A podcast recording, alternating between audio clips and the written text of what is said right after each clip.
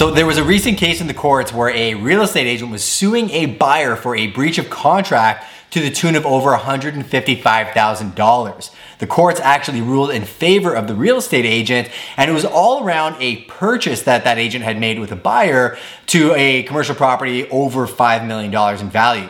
So the commissions, which normally you would think would be paid by the sellers, were actually to be paid by the buyer. And the buyer was counterclaiming saying there was negligence on the part of the real estate agent and that they didn't understand the buyer's representation agreement due to dyslexia. Now let's unpack this a little bit because there's really two lenses that you have to look at this at. One from the lens of the real estate agent, which we're in the industry, so we obviously know what that lens looks like, and the lens of the buyer especially in commercial real estate, it can be a dog eat dog business. So let's look at the first part of that. Why was the buyer supposed to pay the agent versus the seller? Normally, the seller pays the commission to the listing agent, the listing agent shares a portion of that with the buyer's agent, right? Yes and no. In residential real estate, more often than not, it seems to be that case. In ultra competitive markets, you can actually have an edge as a buyer if you're offering to take on a portion of that commission because nobody likes paying commission, right?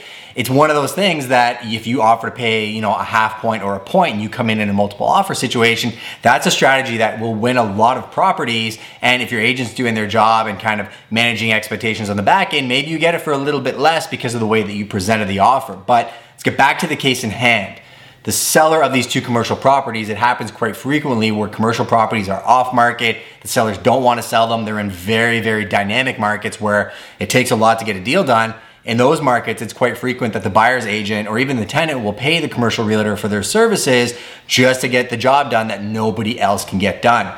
Now, if we're looking at it from the lens of the real estate agent, you use a buyer's representation agreement to really protect your time and lay out your services to the buyer or tenant that you're working with, explaining the agency relationship with them, showing them how you're going to serve them in the highest and best capacity, and explain to them the fiduciary duty that you have to them to hold their interests above your own but you have to hold their interests above your own, above all things.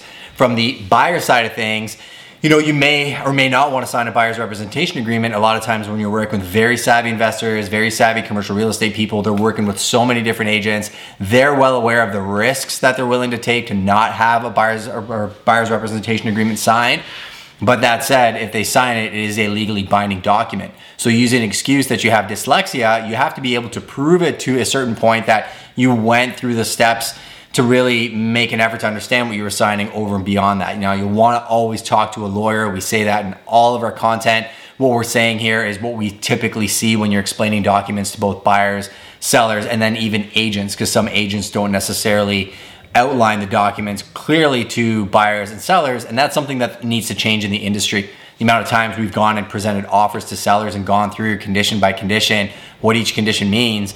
You know, we get to one that talks about referrals and how we have to disclose referrals if we're getting anything from somebody as a kickback for referring them to that person, something that doesn't get disclosed to a lot of people. So, really make sure you understand the documents that you're signing from the lens of an actual buyer, the buyer's representation agreement actually protects you because it's a document that outlines the services the realtor is going to perform for you. And if they're not performing it, you can request a cancellation of the services or you have grounds to go and use somebody else. But you need to understand that he's not just trying to get you to sign that to lock you up to a contract and then just hold on to you for four or five months. It's a relationship. Real estate is one of those businesses where we don't get paid until we actually get paid. Like the amount of times that we'll go in, and whether you're a plumber or an electrician out there, people that are building their businesses, they'll go in, they'll quote jobs for free early on in their careers. But as you get more skilled, your time becomes more valuable. So we use buyer representation agreements with a lot of our A clients where you know they have a specific need and we will dedicate a pile of resources toward this that need. But then we get other people that definitely want to work with every single agent in the market and more power to them. We'll still send them inventory but only after we send that inventory to our a list because our a list we are legally bound to serve them above all else. And if i'm sending off market deals to people that i don't have bras with before i send them to people that are actually under client agency with me i'm not actually doing my job am i? Now i'm not only here to defend the real estate agents. Let's look at it from the lens of the consumer on why you might not want to sign a BRA. And I've heard horror stories in the industry where people go around signing people to BRAs, watching the transactions, maybe not servicing the person, seeing a transaction get done, and then sending an invoice to that client and getting paid on the transaction because they signed the BRA. That can get very, very sticky Um, I've heard about these things from a lot of my mentors, and I always wanted to make sure that I was doing things above board, explaining to people why I was doing things the way I was doing it. But that kind of breaks down the BRA side of things. When I look at the actual ruling that the courts made and why they ruled in favor of the accuser, which was the real estate agent, was they clearly defined rules in a set of documents saying we are going to get paid this much money to perform this service. The guy closed on the transaction and then decided he didn't want to pay the agent. So this is kind of a landmark deal in the facts that the courts courts awarded such a high dollar amount to the agent for having his documents done properly. And you know, they're punishing the purchaser really because he didn't really have a case. Now, if the buyer didn't actually understand the documents, actually had grounds to explain how the documents weren't explained to him, went through the transaction and said, hey, these were all the steps that I did, you know, never was the real estate agent engaged, maybe it would have been a different ruling. But, you know, RECO is one of those things that people will throw complaints at against real estate agents all the time. We see them all the time. We sit on the professional standards committee in London.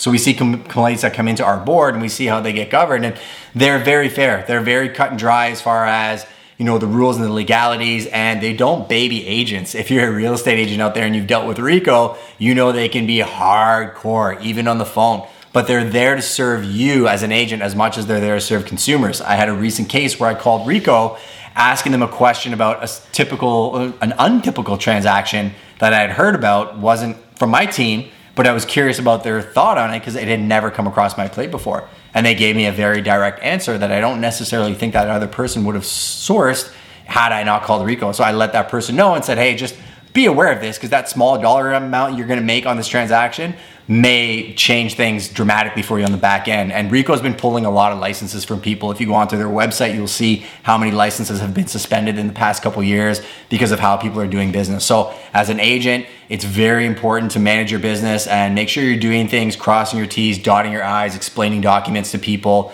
and being honest and ethical in your business. And we have to self police our industry. If we just let things slide and we don't actually report things to the board and we don't talk amongst each other, you're not going to solve anything. There's been a lot of situations where I've contacted other brokers and owners of other brokerages to work out miscommunications because everybody's the hero of their own story and people will create their own narratives. But if we can come together as a collective, we can have a much better industry and we can raise the standard of care for the consumers. From the consumer's point of view as well, you know, even before I was in real estate, I had the same stigma of real estate agents that everybody else did, right? Dime a dozen, they're all the same. And, you know, if you're treating agents that way, and you get burned, you really only have yourself to blame because of the type of nature of relationships you've cultivated. Whereas if you value the people that you work with and you build a team that will die on their sword for you, I promise you the type of loyalty you'll get from that person is going to come back to you in spades. Hope you guys enjoyed the episode. This was a landmark case and I really thought it was worth sharing.